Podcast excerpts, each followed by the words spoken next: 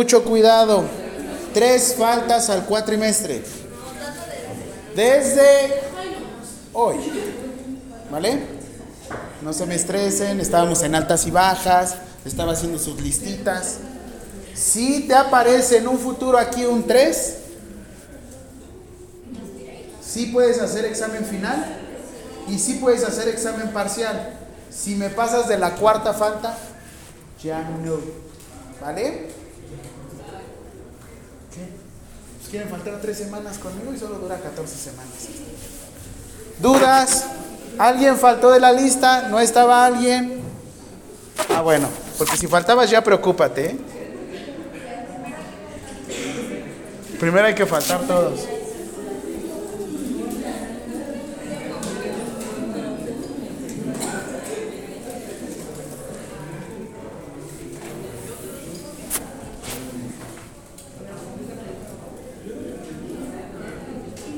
¿Qué nos quedamos la clase pasada? Ya definimos lo que es salud.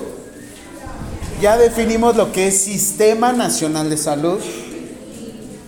Ya definimos cuáles son los programas básicos de atención en el Sistema Nacional de Salud. Bueno, no, todavía faltan, pero faltan muchos programas. Perfecto. Ay, es que me, me confunde, le quiero hacer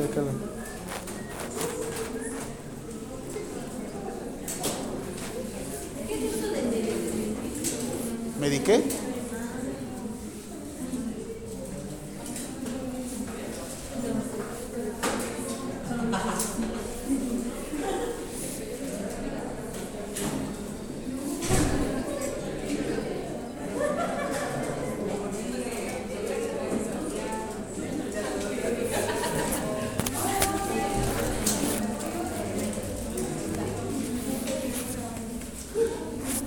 Ok, habíamos hablado que tú vas a preservar con los derechos humanos, tú vas a preservar la de tu paciente, la dignidad. Y nosotros vamos a, proteger, un derecho humano. ¿Qué derecho humano vamos a proteger? Derecho a la protección de la salud. Todo esto, ¿dónde lo encontrábamos? No. En el artículo 1 constitucional. En el artículo 1 constitucional lo que hacíamos era que aterrizábamos todos los derechos humanos a México, ¿no? ¿Eso no lo dijo? ¿No? Entonces, es que no sé por qué no se quita esto.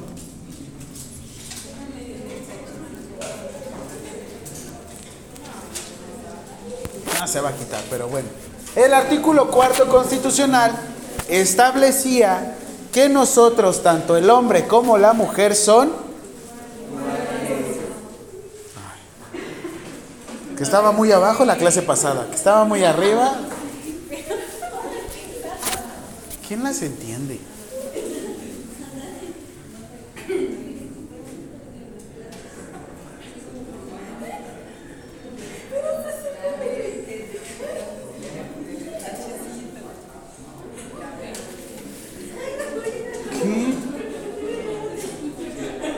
Ay, que cuenta el chiste.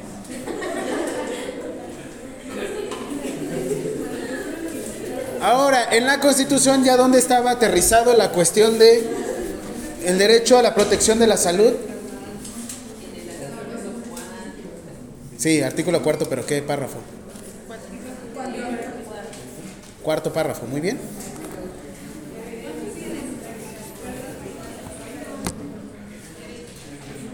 Muy secundaria, ¿no? Sí, les iba a decir que ese es uniforme quirúrgico de nutrición. Unas palomitas. Sí, está bonito. Uy, qué uniforme es negro. Es mí me parece un uniforme que voy a sudar. Sí, suena como pan. sí. Lo lavas y suena. No le puedes poner suavizante porque se hace feo. Pero bueno, yo por eso me pongo perfume y me baño bien para oler bien. Entonces, cuando nos decía, cuando nos decía nuestro artículo cuarto constitucional, cuarto párrafo, que la ley definirá las bases para poder proteger a los usuarios, gente y la la la en personal. ¿A qué ley general se estaba refiriendo la Constitución?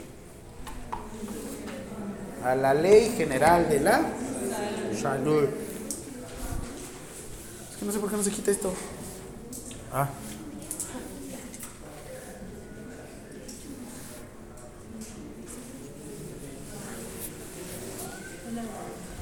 Entre todo lo que íbamos a nosotros a proteger, había veces que cuando nosotros estamos en la prepa, ¿a qué área de la a qué área específicamente nos vamos nosotros? Cuando decimos, me quiero dedicar al área de la Decimos área 2, ¿no? Área 2, ¿qué quiere decir? No, no, no, no, de la no no hay otra cosa. Médico, biológicas y ciencias de la salud. Médico, biológicas, ¿por qué? Porque a veces no revisábamos que nosotros también tenemos que proteger el medio ambiente. ¿Por qué el medio ambiente?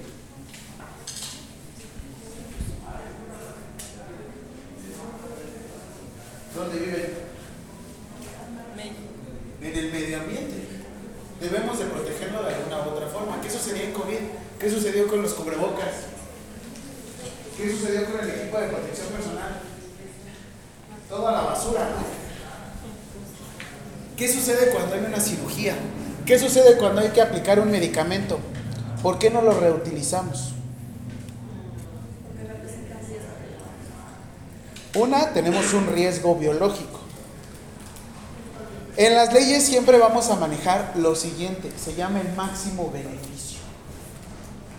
¿Qué sucedió la semana pasada cuando tuvimos nuestros protocolos de evacuación? ¿Qué sucede con nosotros profesionales del área de la salud? Ustedes no valen más que otras personas. Simplemente son, son, digamos, necesarios en alguna situación de urgencia y emergencia. Porque ustedes saben tomar decisiones que una persona que no tiene entrenamiento podría hacer. Aquí decimos el máximo beneficio de tener dos lesionados a tener un lesionado. ¿Qué prefieres? De tener 20 muertos a tener un muerto.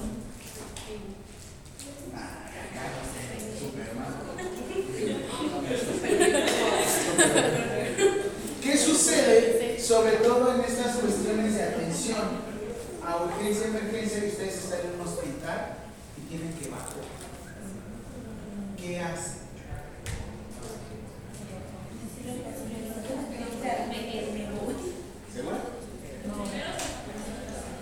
Primero, en una atención prehospitalaria de urgencia o emergencia, primero quién? Después, y al último, yo no escucho aquí personas. Si yo estoy bien, yo puedo ayudar. Ay, calma, si yo estoy bien, todo está bien. Es una frase de persona que me está haciendo la salud mental. Si yo estoy bien, todo Eso no me gusta. Gracias. Si yo estoy bien, yo puedo ayudar a los demás. Si yo no estoy bien, yo no puedo ayudar. ¿Por qué? Porque a fin de cuentas no dejan de ser personas. ¿Qué prefieren? Llegar con el profesor y decirle, profesor, yo hice este procedimiento, pero me equivoqué en esto. Pero reculé o busqué la forma de subsanar de la siguiente forma. ¿O que prefieren que el profesor se dé cuenta que la regamos? Hay una cultura de la seguridad en salud que tiene que ver que ustedes tienen que reportar sus daños. ¿Por qué? Para des- se nos explicaba que para después, la misma, por ejemplo, que estaba en la secretaría, la secretaría organizaba como capacitaciones para que ese error no se volviera a cometer o se redujera el número de equivocaciones ante esa situación. que, como dicen, que se reduzca. Palabra, frase, lo que quieran, si quieren acuérdense de mí, si no, pero por lo menos quiero que recuerden la frase. Lo que no se mide no se puede mejorar. Lo que no se mide no se puede mejorar. Si yo antes en mi turno se me morían tres y ahora se me muere uno, mejoré. Si antes por lo menos me subía 5 kilos y ahorita nada más me sube un kilo, mejoré. Si antes yo le lastimaba de dos a tres articulaciones y ahorita nada más le, lastimo una articulación, mejoré. Ciencias de la salud trabajan con personas, no trabajan con documentos. Sin embargo, hay que ser como muy... Hay que delimitar mucho con respecto a en qué momento soy yo y en qué momento entra la otra persona. Una, no le debo de quitar la dignidad. Pero ahora, ¿yo me tengo que quitar la dignidad para trabajar con la persona? Digo, no se trata que se pongan de tapete ahora ustedes. No, ay, qué pacho, mi cielo. Por eso decimos comunicación afectiva, no comunicación. Digo, perdón, comunicación efectiva, no comunicación afectiva. Digo, qué fácil sería, ¿no? ¿Cómo le fue, señora? Bien. ¿Y tú qué tal, señor? No, pues también, gracias. Usted ya sabe. Entonces, yo les había hablado que ya tenemos una ley, que a nosotros nos reglamenta, porque de hecho ahorita pasó el lunes. ¿Qué sucedió con el reglamento de tránsito relacionado a los conductores de motos? Ahora sí estrecharon las cosas, ¿no? Ahora sí traen sus cascos y ahora sí se protege. ¿Pero por qué? Porque ahora sí se llevan tu moto al corralón, ¿no? Antes era un, hágame la buena. Deme la, atención, la, deme la atención. Y ahorita, bríndeme la atención, por favor. Ay, qué fea eres. Yo por eso, mis documentos en regla. No, ya no somos.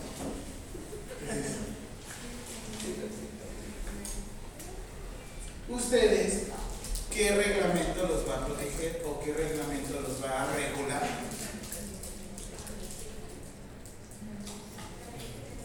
Como profesionales del área de la salud. Ok, los que manejan, ¿ya leyeron el reglamento de tránsito nuevo en las exposiciones emitidas en el Diario de la Federación? ¿No? Entonces, ¿qué fregado con esperar que hayan leído la Ley General de Salud? Menos. Digo, todavía ni siquiera tengo título de. Habíamos hablado de un presidente que llegó a emitir esta Ley General de Salud, que es el presidente Miguel de la Madrid. 1984, esa fue pregunta de la clase pasada, ¿no? Perfecto. Y nuevamente, en su artículo 1 en la Ley General de Salud establece que todos los mexicanos tenemos derecho a la protección de la salud. Vieron cómo todas las normatividades se van uniendo. Va de bajadita y como les decía la frase pasada, el que no conoce a quién, a quién, a cualquier santo le reza, sobre todo porque están trabajando y aquí dicen que hay dos tipos de personas. Ustedes van a llegar a un trabajo y lo único que les van a pedir es inglés y Excel. ¿Por qué? Porque hay un güey que ya lleva más de 20 años que te va a capacitar con todo lo que se hace ahí. Y sí, es cierto. Yo soy los dos, yo soy el güey que ya lleva como 5 años ahí trabajando y sé inglés y Excel. Pero antes de entrar a un trabajo siempre van a llevar una capacitación. Si ustedes no llevan las bases, una cosa es la capacitación, no que les vayan a enseñar a hacer todo. Porque luego se nos pasa, bueno, ya cuando entre a trabajar, ahí sí ya me pongo las pilas. Como el de, güey, nos recuperamos el próximo cuatrimestre, ya estamos trabajando. ¡Qué rápido! ¿Vale? Ahora, imagínense, yo como les estaba explicando, la Ley General de Salud es la única normatividad que maneja delitos. Ese me parece que como por la clase 12 vamos a hablar de delitos en salud. Ese yo le agregué a su plan. Sobre todo porque casi no nos hablan de usurpación de funciones o manejo de cadáveres o otras papas.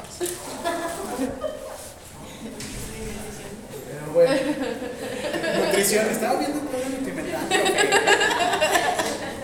Ay, está altísimo el carbohidratos. ¿Quién Que dice mucho sodio, ¿no? Sodio. Los odio a todos. Ok. Definición de salud, ya la habíamos visto de la Ley General de Salud. A partir de la clase pasada, esta es tu definición de salud. Yo no te la impuse, yo no te la impuse, te la impuso la Ley General de Salud. Esta definición viene de la Organización Mundial de la Salud, la World Health Organization, que lo que nos habla es esta definición. ¿Qué creen que esta definición como antecedente se dio desde 1987? 1987. ¿Cuándo se agregó a la Ley General de Salud? En el 2013. Pasaron 35 años para que lo adicionaran en la Ley General de Salud. Porque la Ley General de Salud nada más era de carácter limitativo más no informativo. Y actualmente ya es informativo y limitativo. ¿Vale? ¿Qué quiere decir? Que ya te da información también. No es un documento de consulta, sin embargo es importante que sepas qué es lo que viene ahí. Y nosotros nos centramos específicamente a un área, la promoción a la salud. Promoción a la salud a diferencia de la educación para la salud. ¿Cuál creen que sea? Suenan igual, ¿no? Cuando yo me promuevo, ¿qué es lo que busco hacer? Dar a conocer. ¿Qué más? Que me consuman. O sea, como producto, no como persona. Pues, Ay, pro. Les voy a pasar mi OF para que consuman ahí. Una es la promoción a la salud que normalmente centramos a antes de presentar la condición. Y la prevención es cuando ya presentamos normalmente la alteración a la salud, sin embargo no queremos que siga avanzando.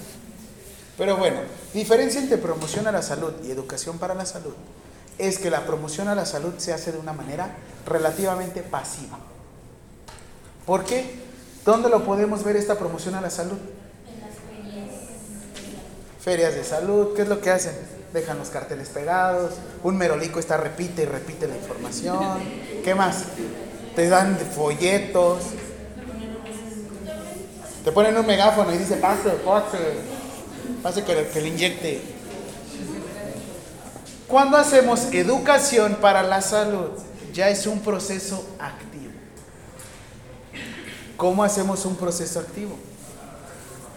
Primero se generan encuestas, ¿no? De la población. que necesitan la necesidad. ¿Qué más? Cuando lo hacemos de manera activa. De pasivo es lo que vayan pasando a veces está Pues que va enfocado a un grupo etario. ¿Ok? En una, necesidades, otra, seleccionamos nuestro grupo. Otra, ponemos a un capacitador. Ponemos a una persona que aterrice las palabras. No es que ustedes estén nuevamente en otro nivel. Nivel académico sí, o formación académica sí. Ustedes no manejan tantos tecnicismos como la población que no tiene formación en ciencias de la salud. ¿Se acuerdan que yo manejé una referencia a Harry Potter? ¿No? Ay, bueno. ¿No? ¿No les he dado esta referencia a Harry Potter? No. ¿Cómo le decimos a una persona que no tiene formación de, digo, perdón, que no tiene magia?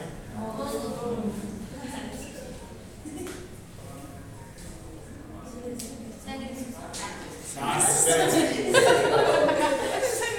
Ok. Ah, qué payasada esto. Yo lo quiero en sucio.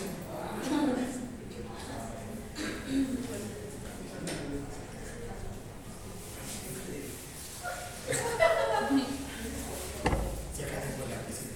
Ay, ¿por qué se hace la voz así?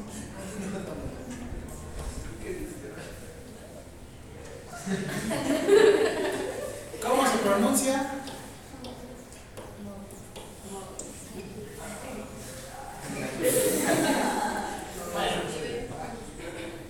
Me encanta esta referencia. Sí, me encanta los libros éticos y todo. Me encanta esta referencia sobre todo porque ustedes cuando están en el área de la salud, de alguna u otra forma se van a empapar de otro tipo de conocimiento.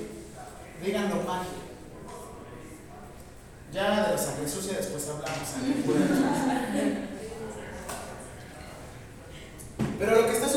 ustedes están manejando información de la cual la gente acceso. Pero ¿qué creen? Pueden caer en la información o también pueden caer en la malinformación. Muy fácil. Digo, alguien cayó en la malinformación y llegó a decir que la sandía consumida en la noche llegaba a ser que se muriera la persona. ¿Qué sucedió? Alguien malinformó. Sucedió, se interpretó mal la información. Lo que quisieron dar entender es que probablemente consumir mucha comida en la noche te puede llegar a, a, generar algún proceso de indigestión. Pero como dijeron, indigestión, in, me va a matar. Así sucede. Y lo mismo, cuando van con las rodillas, le van a quitar el líquido de las rodillas. Porque creen que el líquido, el líquido sinovial es, este, es caro.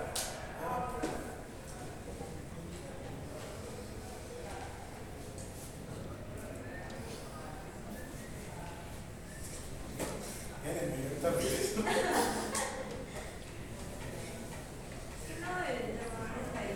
Está. Vale. Si le pongo aquí, se borra todo.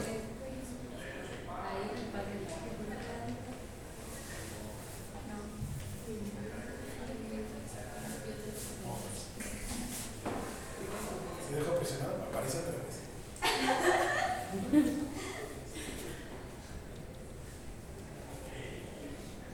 Ya. Ok, ya hemos hablado que los materia- la materia de salubridad general es promoción y formación de recursos humanos para la salud. ¿Quiénes son recursos humanos para la salud? Bueno, ustedes, porque está la información. Yo ya no, yo ya me desformé. Ya estoy del otro lado.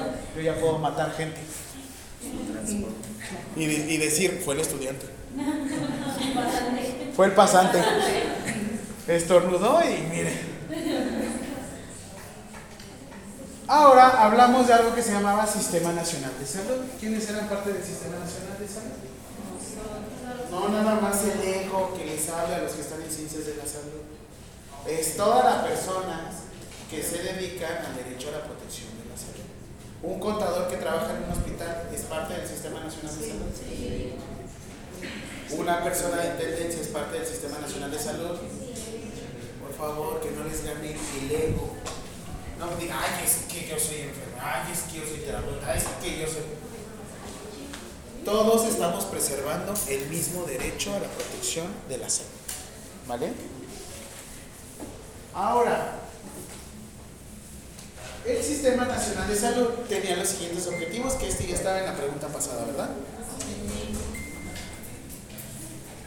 Y para los efectos, los servicios básicos de salud, ¿esta sí estaba todavía? No. Ok. Servicios básicos del Sistema Nacional de Salud. Sí, pregunta número uno del día de hoy, apenas. Apenas sí.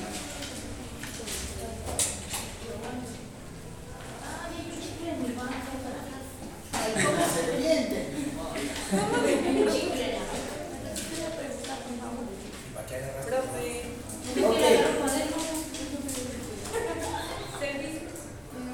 Según el Sistema Nacional de Salud,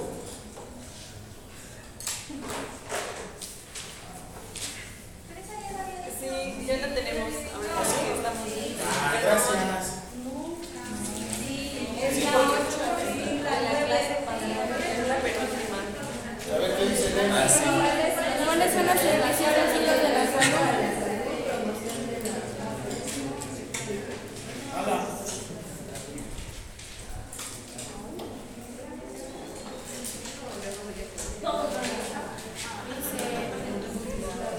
¿Cuáles son los servicios básicos de la salud?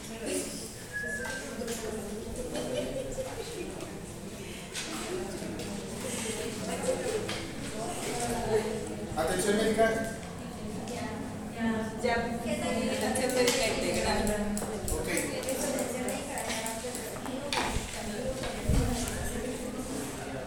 Perfecto. ¿No? Atención médica. Ustedes, por ser parte del área de la salud, van a proporcionar algo que se llama atención médica. Pero no soy médico, pero eres profesional del área de la salud. Y así es como te lo define la Ley General de Salud. ¿Vale?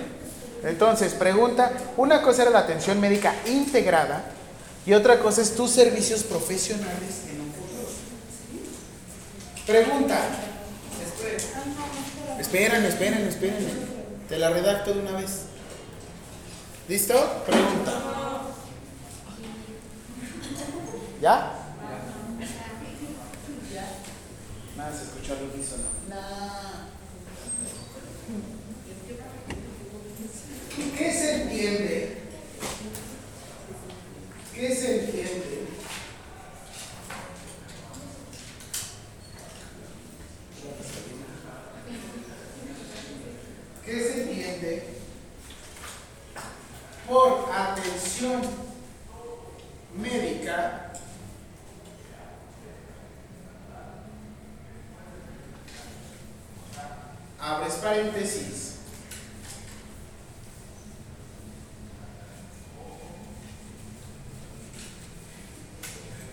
Y vas a colocar servicios profesionales.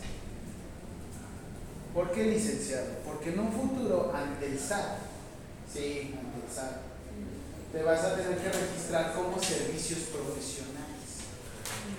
Si vas a querer emitir factura. Lo de los impuestos ahorita te los explico cómo funciona. ¿Qué se entiende por atención médica? Abre paréntesis, servicios profesionales. Profesionales es como. Respuesta. Una cosa era la atención médica integral o integrada y otra cosa es como tus servicios profesionales. Lo vas a definir como servicios que se proporcionan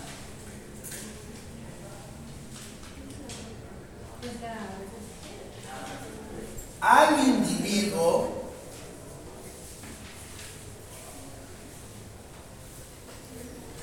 con el fin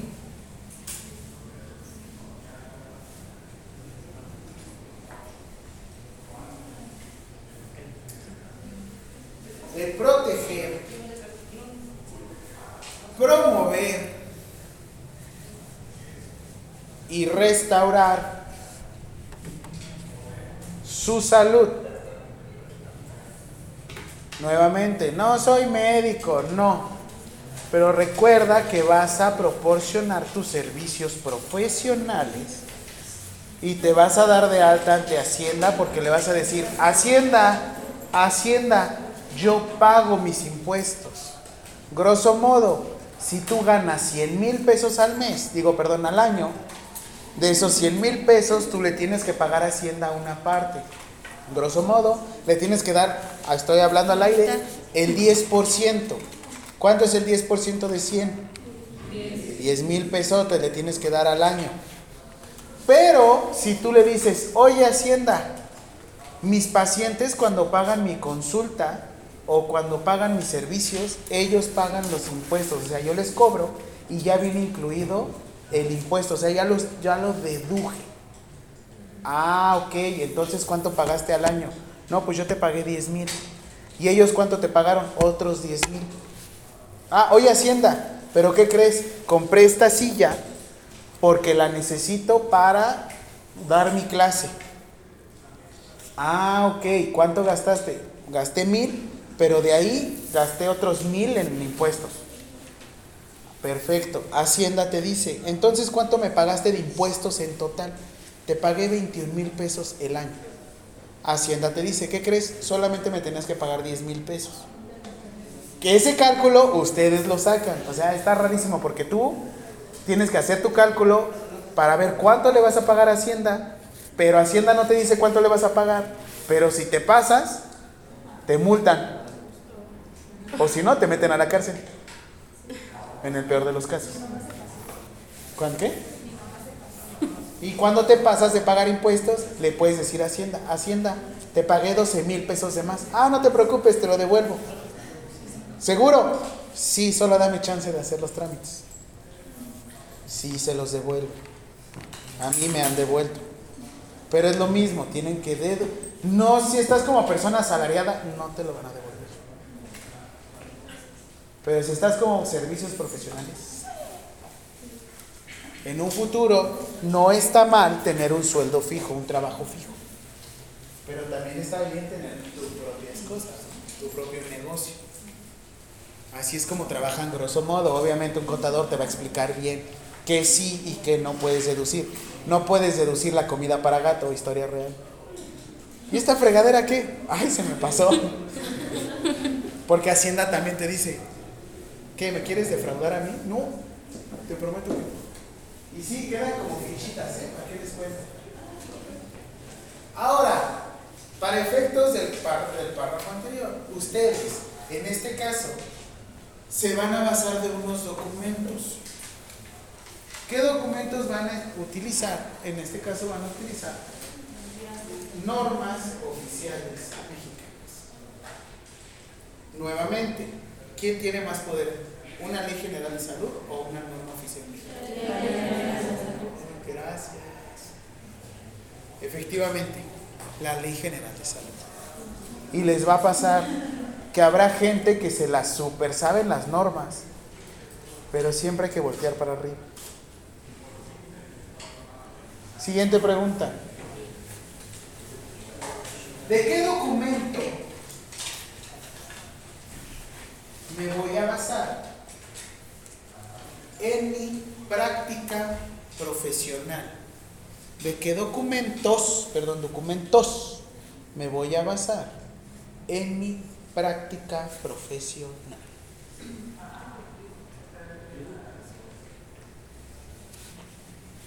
Respuesta, guías de práctica clínica, guías de práctica clínica. O sea, teóricamente tendría que apagar la luz de aquí. No, pues se me van a dormir. Voy a apagar la luz y ya me voy a dormir.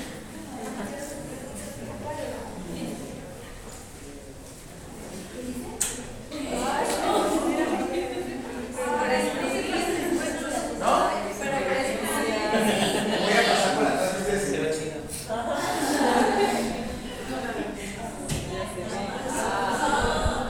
Ah, ¿sí o no? Si no, pues si no es encuesta de AMLO. No va a ser de- ¿Quién es chi? ¿Quién es ño? ¿Ya? Guías de práctica clínica y normas oficiales mexicanas. Y la pregunta que me van a hacer ahorita obligada, profe, ¿qué tiene más poder, una guía de práctica clínica o una norma oficial mexicana? No, ustedes me la van a hacer así, pero con esa voz. ¿Quién se la rifa? Así tienen la voz, ¿qué le arman? Cuando me envían un mensaje yo lo leo. Como Franco Escamilla que le hace. ¿Cree que, ¿Quién cree que tenga más poder? ¿Por qué? Levanten la mano quien crea que las guías, guías de práctica clínica tienen más poder que las normas oficiales. Ok, ok, se me sale. No, no sé. ¿Quién cree que tiene más poder una norma oficial mexicana? ¿Y los demás? ¡Órale! Decidan, la vida es de choices. No, choices, no chones. La guía de práctica clínica es nada más un documento que te puedes basar. Te puedes basar para tu práctica. Y la norma oficial mexicana es un documento técnico que, ojo, no te va a decir cómo hacer las cosas, pero si no cumples lo que te dice ahí, eres acreedor a una sanción. Entonces, siguiente pregunta. ¿Qué documento? ¿Qué documento?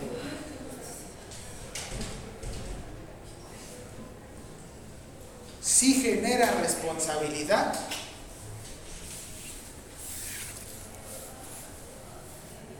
Entre una guía de práctica clínica, le pueden poner GPC si quieren. Sí genera responsabilidad. ¿Qué documento sí genera responsabilidad? Entre una guía de práctica clínica y una norma oficial mexicana. Ya le pueden poner NOM si quieren.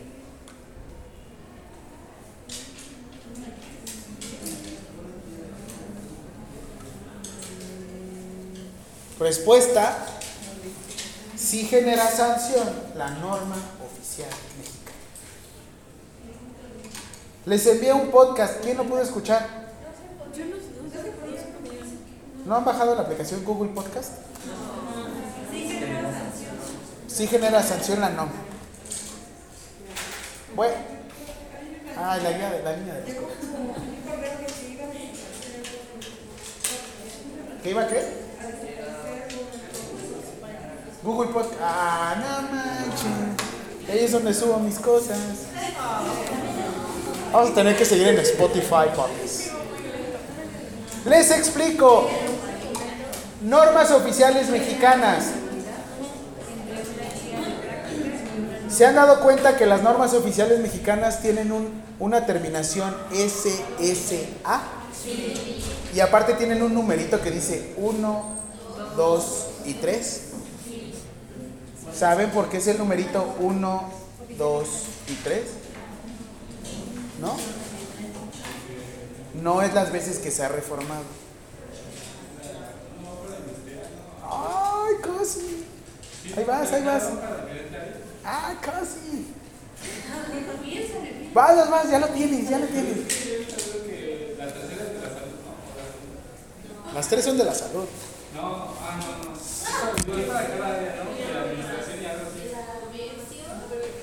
Eso lo van a aprender conmigo.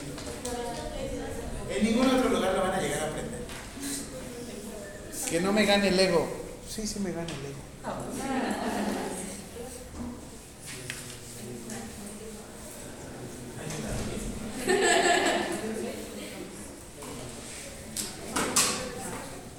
¿Qué?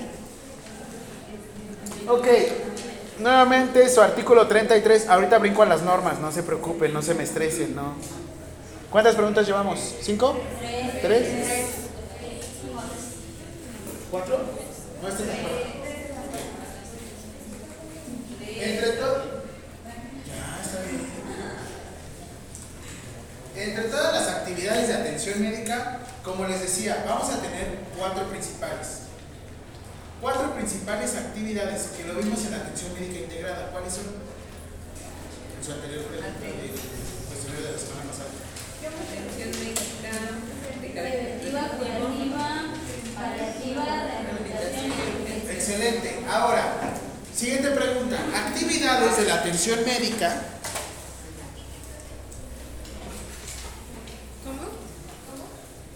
Actividades de la atención médica.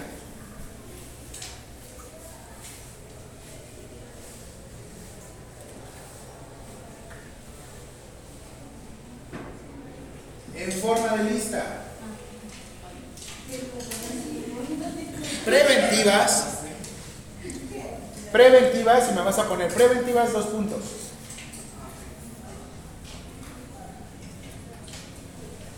Relacionadas a la pro. Sí, Preventivas dos puntos. Preventivas dos puntos. Promoción general. promoción relacionadas en la Promoción general. prevención.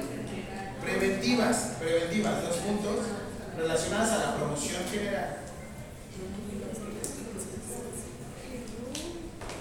Y protección específica.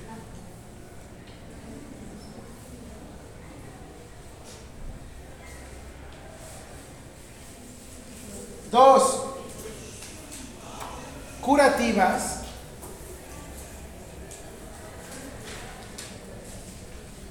Y vas a poner efectuar un diagnóstico temprano.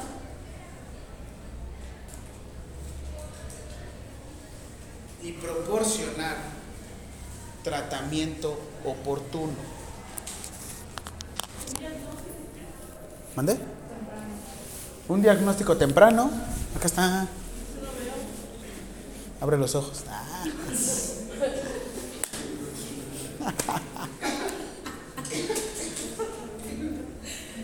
y proporcionar tratamiento oportuno o dar tratamiento oportuno. ¿En la tele sí se ve?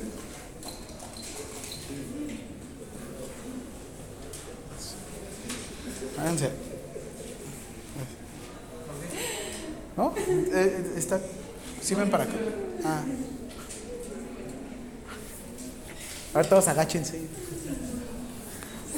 Siguiente. ¿Se quitó? Ah. Rehabilitación.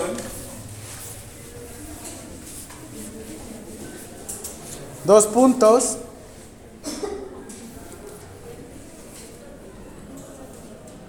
Optimizar capacidades.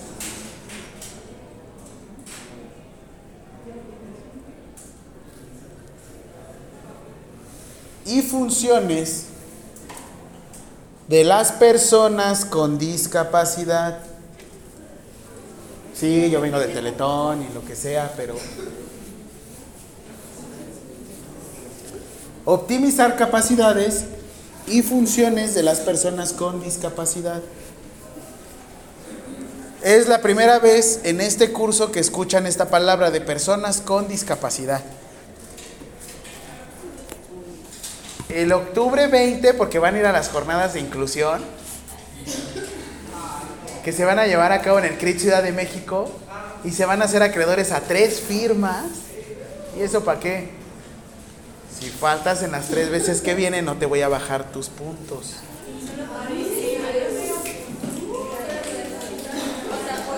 ¿Qué? No importa, con que vayas el 20 de octubre a las, dos, a las 12, porque ahí tu profesor va a dar la plática de etiquetas patológicas. La voy a dar junto con mi papá. 20 de octubre. A las 12. El tema que vamos a dar se llama etiquetas patológicas. Creo que a la una y media. Quiero que se llene el salón y, se escuche. ¿Eh? Con el boleto que les demos. Etiquetas patológicas. ¿Sabían que por no referirse a una persona, por no referirse a una persona como es, se pueden hacer acreedores al inicio de una carpeta de investigación?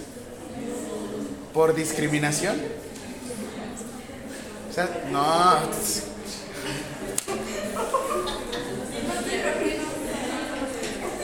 ¿Qué? Son personas con discapacidad. Son personas con diabetes. Personas con hipertensión. Si se te ocurre llegar y decirle discapacitado, lo estás, bueno, le estás quitando su dignidad. Se los mostré, ¿no? En el Código Penal. ¿Cuántas características eran para poderle retirar la dignidad a una persona? ¿No le hiciste esa pregunta? ¿Sí? ¿No? Agréguenla. Bueno, espérense, espérense, espérense, hay que terminar esto. Rehabilitación. Siguiente. Paliativas. Paliativas. Paliativas. La persona ya no tiene compostura. Ah, no sé. La persona ya está en cuidados paliativos, ya va a fallecer por una enfermedad terminal. Hay que darle la mejor muerte del mundo. Un orgasmo. Paliativas es cuidado integral. Cuidado integral.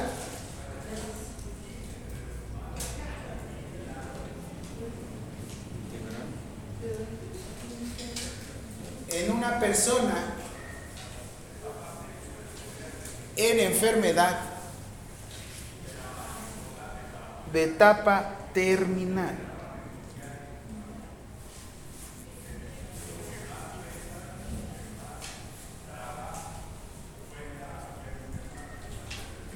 Cuidado integral de una persona que se encuentra en enfermedad en etapa terminal. Grosso modo, ¿qué es lo que haces? Preservas la calidad de la persona. Nunca pierde la dignidad. Pero en todo momento lo que buscas es disminuir el dolor, disminuir los síntomas, que no caigas en algo que se llama obstinación terapéutica. Les cuento, no sé si les conté esto, que yo estaba realizando compresiones a una persona de 92 años.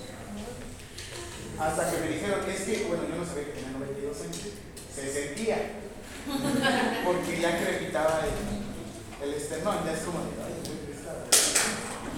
le, le empleó más fuerte. Ya obviamente me dijeron 92 años y fue ya. Lo intentamos una vez y hasta ahí. Y de hecho lo máximo era como 15 ciclos y yo me manché. Por eso fue que yo dije, inicié a tales horas, terminé a tales horas, hice tantos ciclos, busqué de esta forma, pero cuando me dijeron que tenía 92 años, yo frené. ¿Y se me puede generar una responsabilidad? Sí. Sin embargo, como les decía, ¿cuál era el máximo beneficio? ¿Cómo lo íbamos a tener? Sí, lo iban a intubar y lo iban a tener ahí conectado. ¿Qué calidad de vida le iban a dar? Sí, de por sí la persona ya no se muere. Yo sé, son decisiones difíciles, ¿no? Pero ¿en qué momento puedes decidir que su vida es más importante que la tuya? ¿O en qué momento yo puedo decidir que mi vida es más importante que la de ella? Yo tengo que dar siempre la atención. Ahora les doy un caso específico. ¿Qué pasa si llega una persona que los asalta? Y por alguna u otra situación se detona el arma. ¡Pah! Y el que termina herido es la otra persona. ¿A quién le- deben de dar atención a la salud? ¿Por qué? Ay, qué bonitos, porque es una persona. Sí les, conté, sí les conté mi historia, ¿no? ¿Tú qué haces? Tienes que dar tu atención.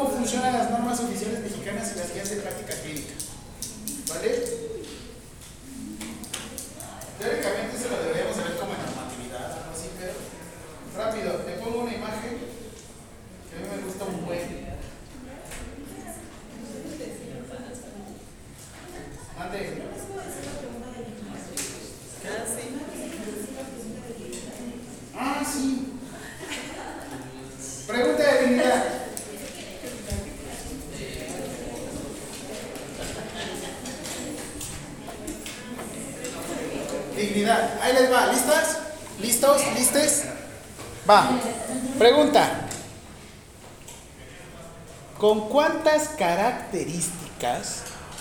¿Con cuántas características?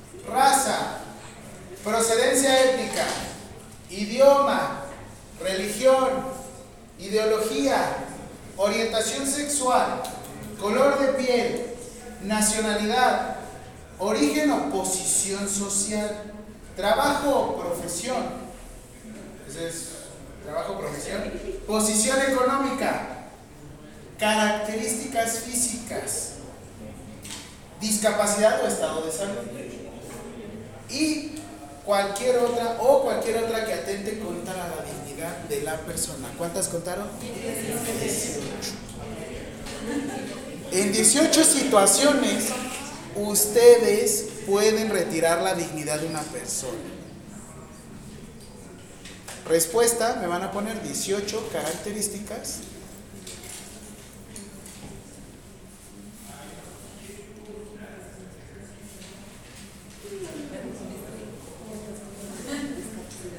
Y le vas a poner más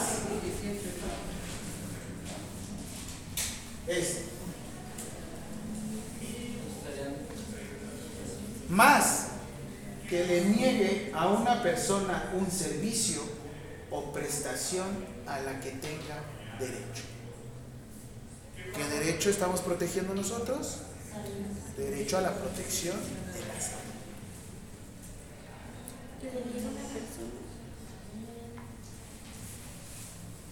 A una persona un servicio o prestación a la que tenga derecho. Y vas a poner, a la que tenga derecho, y vas a poner entre paréntesis o entre comillas, como tú quieras, derecho a la protección de la salud. ¿Qué sucede? Normalmente muchos decimos, ah, no, yo no meto mano. Pues no es que no quieras, es que lo tienes que hacer. Derecho a la protección de la salud.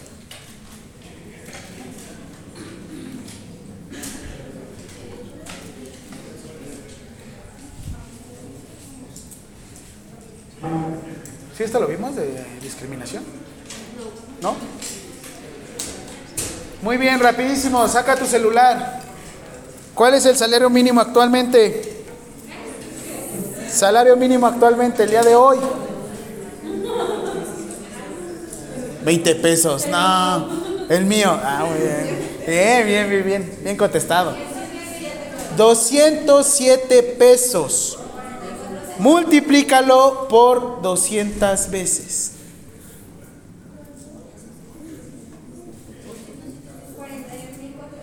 Te sobran 41 mil pesos, paga tu multa.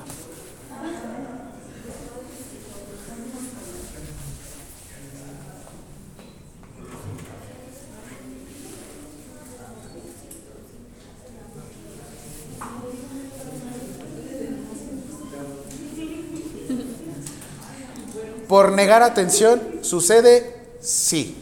Pero también, de hecho, vamos a ver la próxima clase relacionado a la atención del embarazo y atención de urgencias. Relax, tranquilos, calma. Sí, bueno, la cuestión de urgencias es que luego las personas no saben si quieren. Ah, bueno. Sí, es que pero a mí me tocó que una señora llegó con su niña que tenía fiebre, se llama.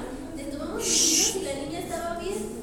Y pasamos a una señora que sí venía muy mal, ya vomitando y todo. Y se enojó que por qué pasamos a la señora a su hija. Ok, les voy a dejar algo aquí. Las urgencias se atienden como los WhatsApp. Por orden de importancia, no por orden de llegada. Ups. Entonces, si te dejan en visto, lo mismo con las urgencias. Pero, Es orden de importancia. pero no.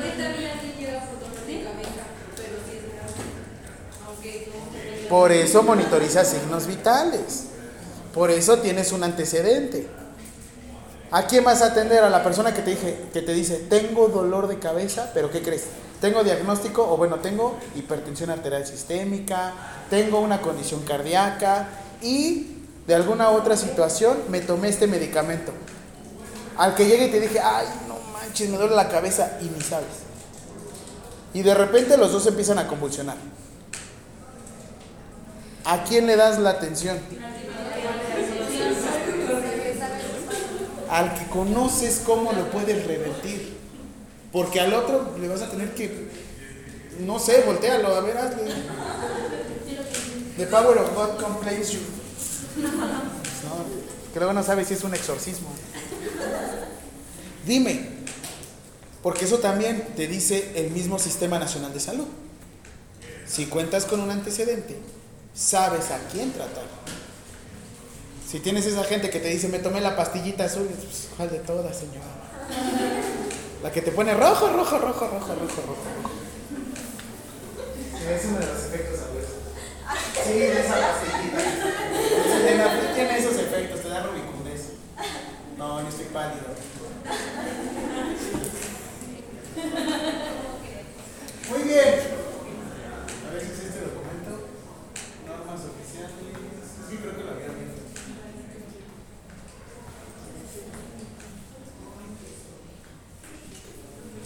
visto.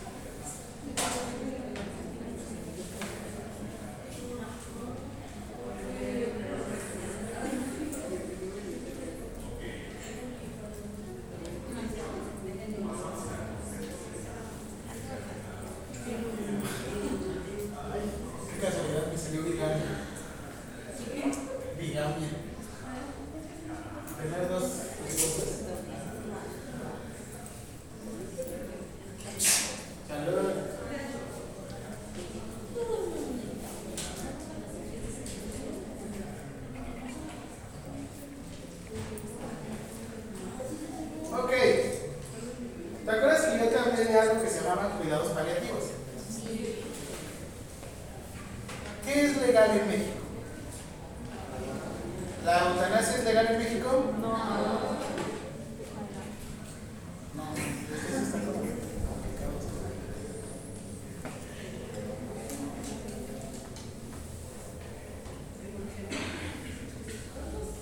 Ok, artículo 127 de Código Penal. Se los leo porque normalmente la primera vez que los lees sí está como de...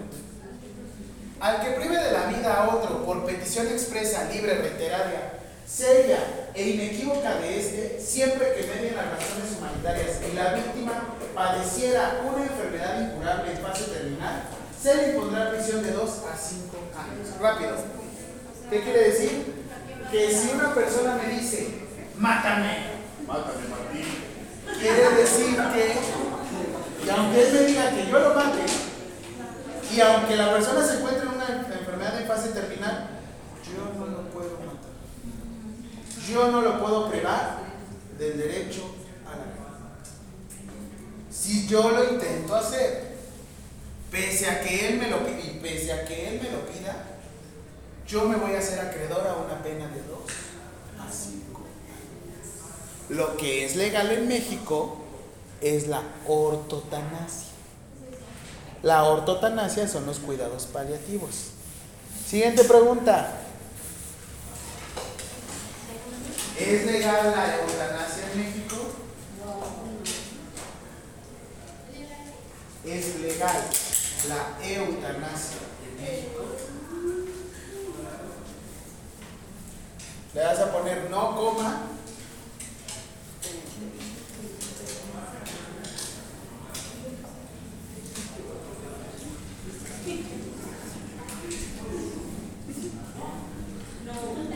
No coma. Es legal.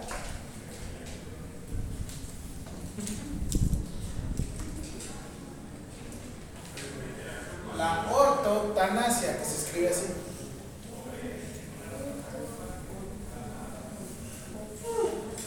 Ahora, yo también tengo sueño, no hago así.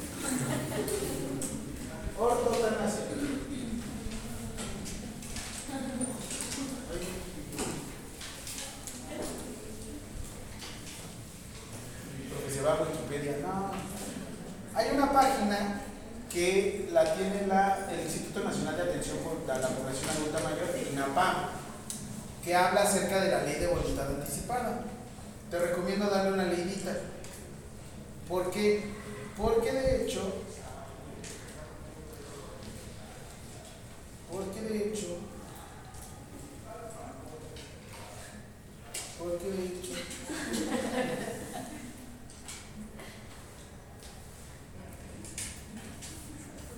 no, porque de hecho no, no.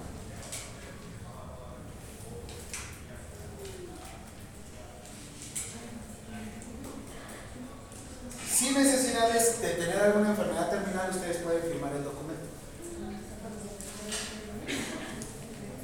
¿Cuánto cuesta? Si ustedes van por el, docu- el documento, ante, tendrían que ir ante un notario público. Van ante un notario público y yo le dije a mi mamá, yo fui a cotizarlo aquí al ladito y me salen en 18 mil pesos. Me dijo, "Y está muy caro, ¿no? Y yo, pues eso me están cobrando. Me dice, no. Eh, dice que ella tiene su notario que le salen 12 mil.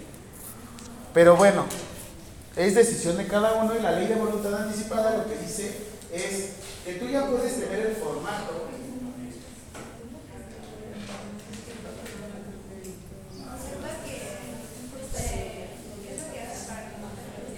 Ajá. De hecho, sí ven que hay unas personas que se llegan a tatuar aquí, no RCP. Eso no es ley de voluntad. Si tú ves no RCP, y me dicen King Yang y no te vas a poner a hacer ahí. Tengo una esfera de dragón y no te vas a poner ahí. Sí, es una esfera de dragón, no es un botón. Ya la voy a mejorar. Dicen que parece el ojo de Coraline. Sí. ¿Sí?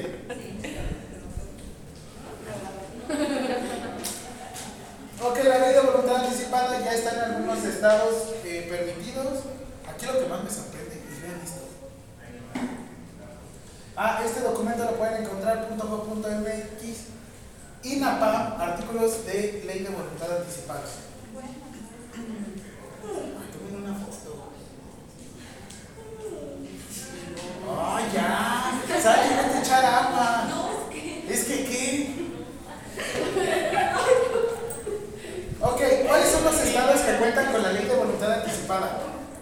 Ciudad de México, Coahuila, Aguascalientes, San Luis Potosí, Michoacán, Hidalgo, Guanajuato, Guerrero, Estado de México, Colima, Oaxaca, Yucatán y Tlaxcala. ¿Qué es un Tlaxcala? No, es- 12 estados. Sí, son 12.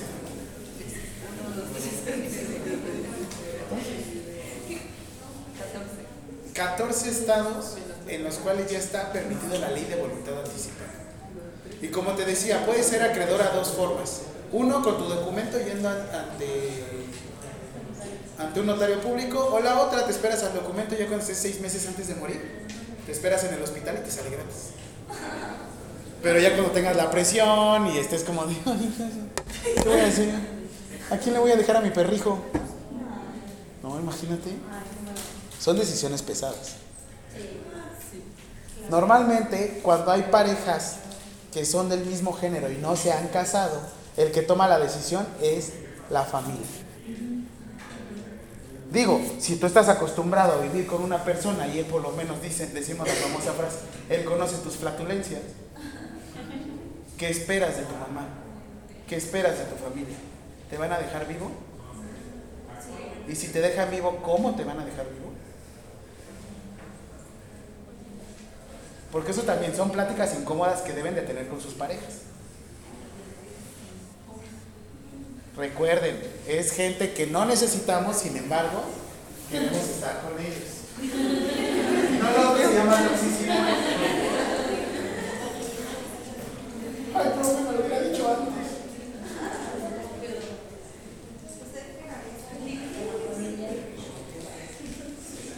De hecho, cuando ustedes este, sacan su licencia es donde ponen una parte de la ley. Una parte. Profe, ¿y qué pasa cuando una, cuando una persona es mamá soltera? Porque se queda el hijo, se le entrega al papá, pero supongamos que el papá no... Ya hay una novela, qué va. No, pero ¿qué crees? El papá consume drogas. Y la abuelita se murió. No, pero en serio, ¿qué pasa si el papá, por ejemplo, no está con ellos, entonces se le queda el... La patria potestad tiene que pasar al, al, este, al familiar más cercano. Si ya no tiene mamá. Ah, espera. Se está poniendo la mamá. ¿Cómo va a pasar de la mamá a la mamá? O sea, la mamá de Tendría que pasar al, al papá. Si no hay papá, tendría que pasar a la abuelita. ¿Él lo registró? Sí, él lo registró. la No es papá. Un padre no es el que engendra, es el que registra a la persona. ¿Qué? ¿No se lo sabía? Ay, ¿qué más? A ver. No va a pasar al del perrito, el perrito no se va a hacer cargo de él. Pero sí tienen ver al, adulto que le vaya a. De hecho, la próxima clase que vayamos a ver relacionado con materno infantil, tenemos que ver a quién le corresponde el desarrollo de un infante. Pero también, como dices, tenemos que protegerlo en todo momento. Bueno, rápido, les pongo mi presentación todo un poco más fuerte. Yo no- yo la compré en la-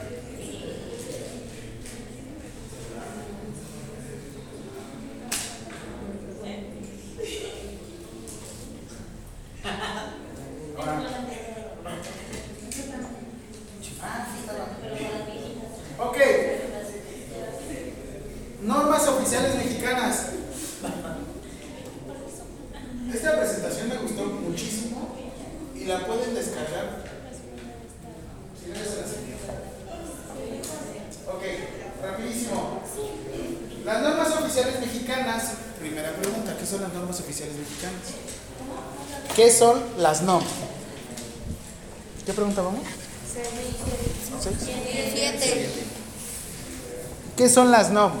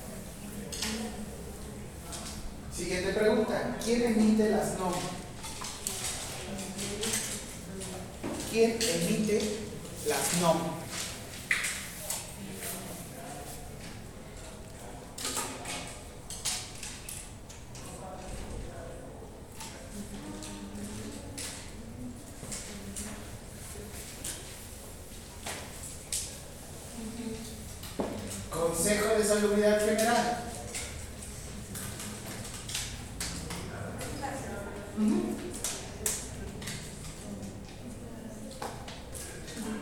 Secretaría de Salud.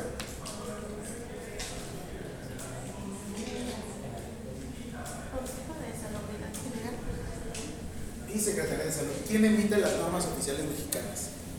El Consejo de Salubridad General y la Secretaría de Salud.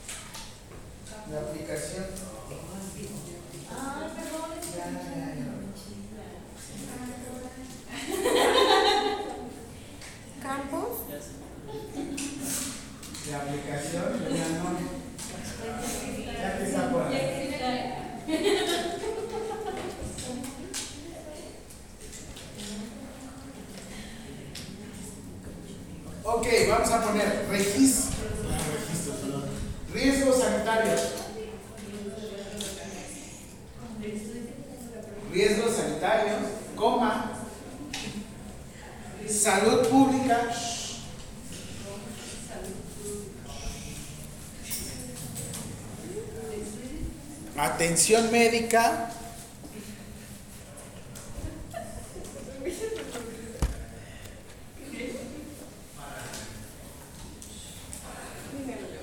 Y educación en salud.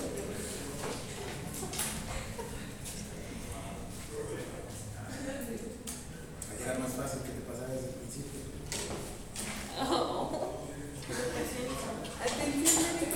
Riesgos sanitarios, atención médica.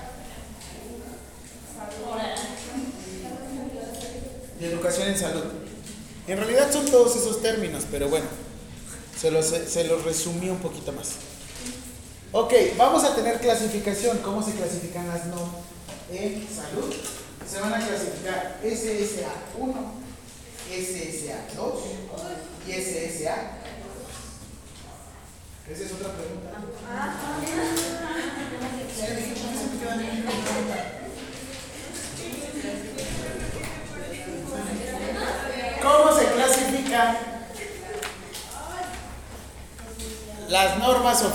Mexicanas?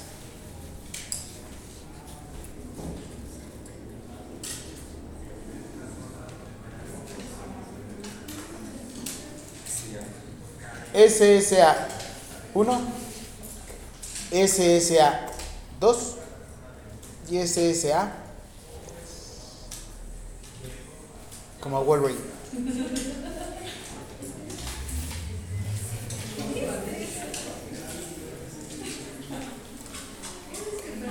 Se desinfla. Órale, chiquito. Sí, porque eh, violencia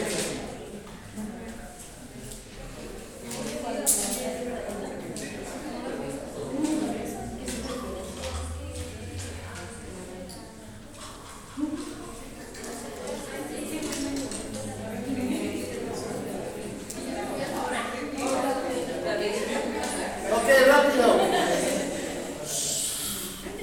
Normas oficiales SSA 1. Y vas a abrir paréntesis. ¿Quién las regula? Digo, esta interrogación. ¿Quién las regula? No SSA 1. ¿Quién las regula? Es otra pregunta. No SSA 1. ¿Quién la regula?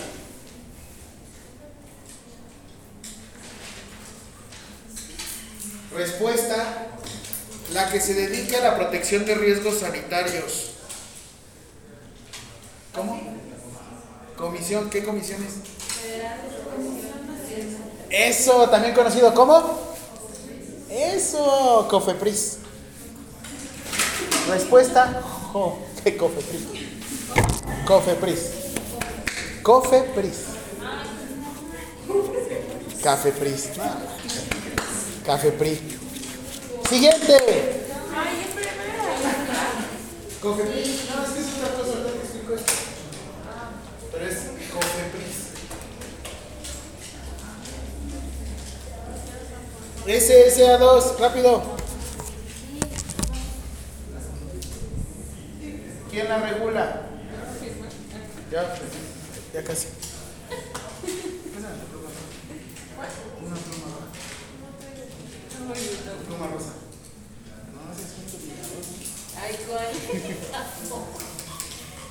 ¿Quién es el subsecretario de Prevención y Promoción para la Salud? ¿No? ¿No sabes quién la ¿Quién estuvo al tanto de, de COVID? Rockstar Gatel, ¿no? Hugo López Gatel.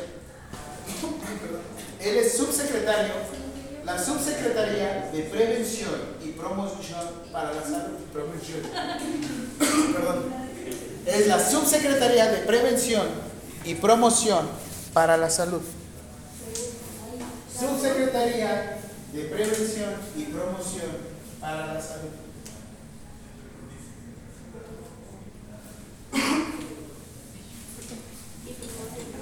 Sí.